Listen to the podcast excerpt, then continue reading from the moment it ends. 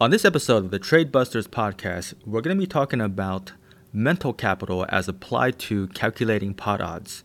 Before I go on, the usual disclaimer I'm not a financial advisor, so everything on this podcast is for informational purposes only and not to be construed as investment advice.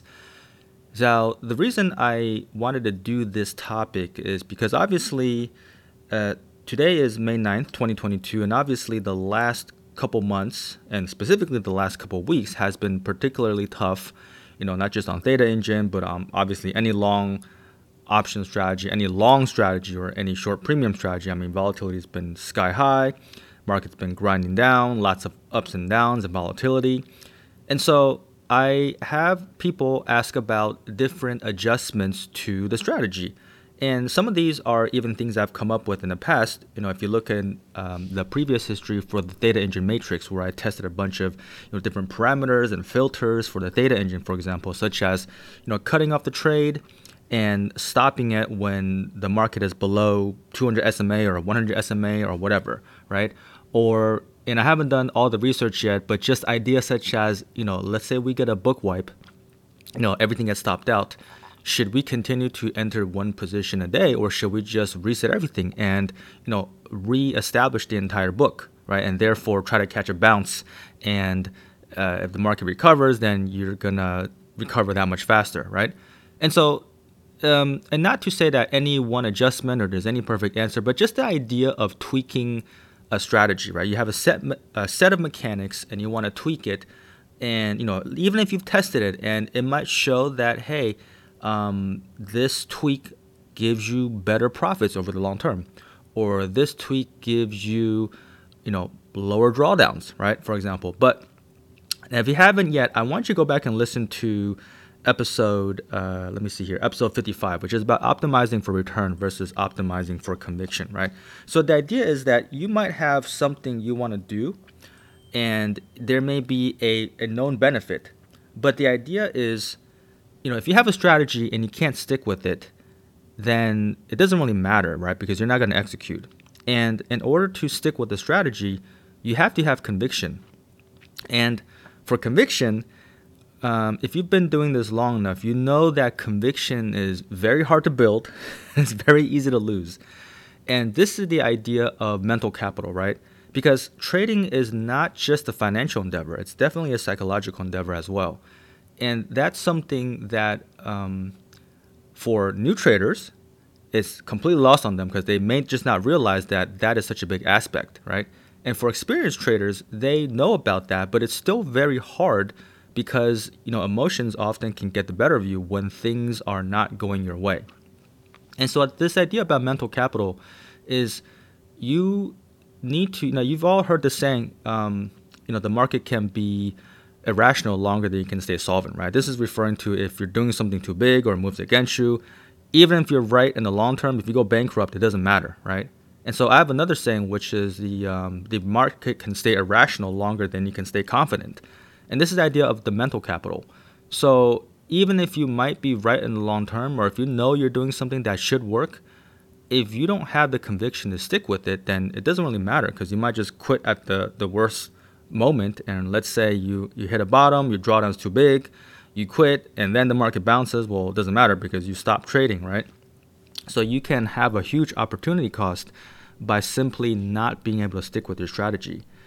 And so, how mental capital can apply to pot odds. And so, pot odds is, of course, just looking at risk reward, right? Risk to reward. Whenever you're evaluating a strategy, an adjustment, a trade, right? Is you look at the upside to the downside, right? And so obviously with something like the Theta Engine, the entire idea is to try to keep your risk reward, you know, no more than like three to one, right? And three to one is because, you know, for Theta Engine, if we take a 60% profit target and 200% stop loss, your losses to your wins are about a little bit over 3x, right? And with options, especially selling premium, it's inherently a negatively skewed strategy. So which is why we need the higher win rates. But the the more negatively skewed, right, the more you're letting the losers go out of control. You know, if you start getting to 4x, 5x, 6x, it gets a lot harder to break even and it's a lot harder to generate that positive expectancy, you know, and or you just need a really high win rate, which is why it's so important to evaluate pot odds when you're making decision. Now, where mental capital comes in though is that again, trading is not just a financial endeavor, right? It's a psychological one. So if you're just evaluating the pot odds of an adjustment, you know, for example, let's say I had a book wipe or and I'm deciding whether or not to load up again or to follow the mechanics. The pot odds suggests, you know, number one probability is saying that okay, maybe two book wipes in a row is statistically unlikely, right? Based on a back test or based on volatility, right? When volatility is high, you think that the pot odds are good, right? Pot odds are, you know, volatility is going to contract, so you should have a higher win rate, right? And those all may be true. And so you're evaluating, okay, if I load up right now, the pot odds suggest I have good probabilities. And you may not be wrong, right? And obviously, if you win and it works for you, you feel great. Um, the issue is what happens if you're wrong, right? And so the thing is, when you make decisions and you know whatever the outcome is, usually the good outcomes don't really make an impression, right? You forget the winners, but the losers stick with you, right? Those are uh, decisions that haunt you. And so for me, you know, something like Theta Engine, with all the different tweaks I've back tested it and you know I've thrown a bunch of ideas for now, I'm still sticking with the simplistic one, right? Just daily entry, one a day, put on the bracket or whatever. And simplifying mechanics for me is not just about making it easier to press the button or execute or place a trade, right? It, it makes it easier for me to stick with it because I'm trying to completely unload myself of any mental baggage, right? If I make no decisions, I don't have to have any regrets, right? I mean, there's regrets if you lose money, obviously, no matter what. But I don't have to second guess myself and be like, oh, I did this discretionary adjustment, or I made this change, or I made this tweak, and because of that, it went wrong. Because if I just follow mechanical strategy, when things go wrong or when the trades lose, that's just part of the strategy. It's just to be expected. Now, obviously, if you're going to make an adjustment and you're consistent about it, you know, there's something we said. That that's another mechanic. It's also mechanical.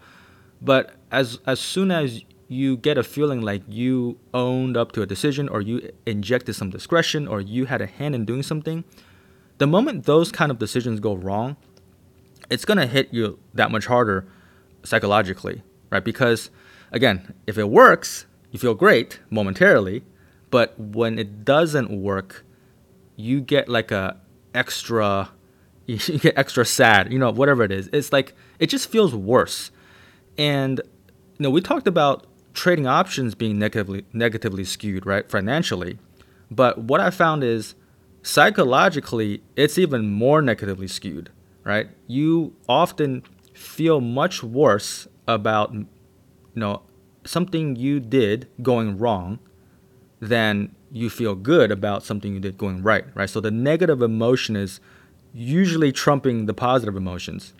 And the amount of that negative skew is hard to know, right? A lot of times you don't even know how bad you're going to feel until it happens. So it's in, in, and it's unbounded, it's unknowable. I mean, you can kind of control it after a while once you're more experienced. But the idea is that mental pot odds are generally negatively skewed, right? Negative emotions from a bad outcome are going to outweigh the positive emotion from a good outcome. And so when you combine this with financial pot odds when evaluating whether or not to do a trade, to do an adjustment, or whatever, most people, if you don't take into account mental pot odds, a trade might look fine. And again, you may not be wrong, it's all probabilities, right? But if you were to account for the mental pot odds, and to kind of add that to the net outcome. Obviously, this is all kind of a figure of speech. Like, what is the cost of a negative emotion, right? Like, what is that financial, you know, you know, how much you're losing or winning or whatever. But this is just an idea, right? So, if a trade from a P&L standpoint looks like good pot odds, right? It's not super negatively skewed, right? Two to one, risk two to make one, whatever. But because of that decision, the bad outcome is going to have a huge negative impact on your psych, you know psychology, then in fact the aggregate pot odds, right, the combination of the financial and the mental pot odds, may in fact be more negatively skewed than you think, and that's important because again, people talk about to succeed long term, you got to just survive, right, and and that's not just financially. It's not just about not going broke. it's about being able to keep up, you know, the grind, you know, because trading is a grind. And if you can't, you know, deal with the emotions, um, that's just as bad, right? Because if you can't keep going on, then you're not to be able to make money, even if you are trading something that is supposedly positive expectancy. So the idea here is you, and, and this is hard because obviously, if you're a new trader or again, even an intermediate trader, if you haven't experienced enough loss or if you haven't experienced enough stress, you know, to your net liq, it's really hard to figure out how you're going to react emotionally, right? So that's why it's so important, first of all, to just trade small in the beginning, um, because then you really feel out yourself, right? It's like a journey of self discovery, of figuring out what is your risk tolerance, not just to loss, right? But to the frequency of loss, right? Not just to the magnitude, but the frequency, right? Because, you know, even now for me, every single loss, no matter how small or big, just feels as annoying as, as the other loss. And so you're really trying to figure out for yourself how you deal with losses. Sometimes that will have a hand in shaping what kind of strategy you pursue. Um, because certain strategies are what we call low hit rate, right? They're, they're high win, small losses, but very low win rate. And then there is the high win rate, but larger losses, right? And that's kind of there. Everything's on a spectrum there. And, and so again, the the takeaway here is just to when you're making a decision, you have to realize that um, basically the more mechanical you get, the more distance you can, you know, place yourself from sort of the psychological impact or I guess the the responsibility, if you will, of, of having made that decision. And that's how I choose to shape and you know follow up on most of my strategies because I want to have that that mental distance. And so I'm trying to take the mental pot odds aspect out of the equation as much as possible. Not saying that's necessarily the best approach. Uh, that's just my preference. And the point is just to keep that in mind, right? That is something you have to be aware of because if you make that small decision, like, okay, this is an opportunity, you know, I had a loss or whatever, and high volatility, I'm going to go all in or double up or average down, you may not be wrong in the decision per se, but when things go wrong, you're gonna have a lot more to deal with than just the P&L loss. All right, and so accounting for mental pot odds may shift the equation for you in determining whether or not a trade or adjustment is the right thing to do. Okay, so hope that helped. Well, let's leave it there for today. As always, if you guys enjoyed this episode, please take a moment to rate, review, and subscribe to the podcast.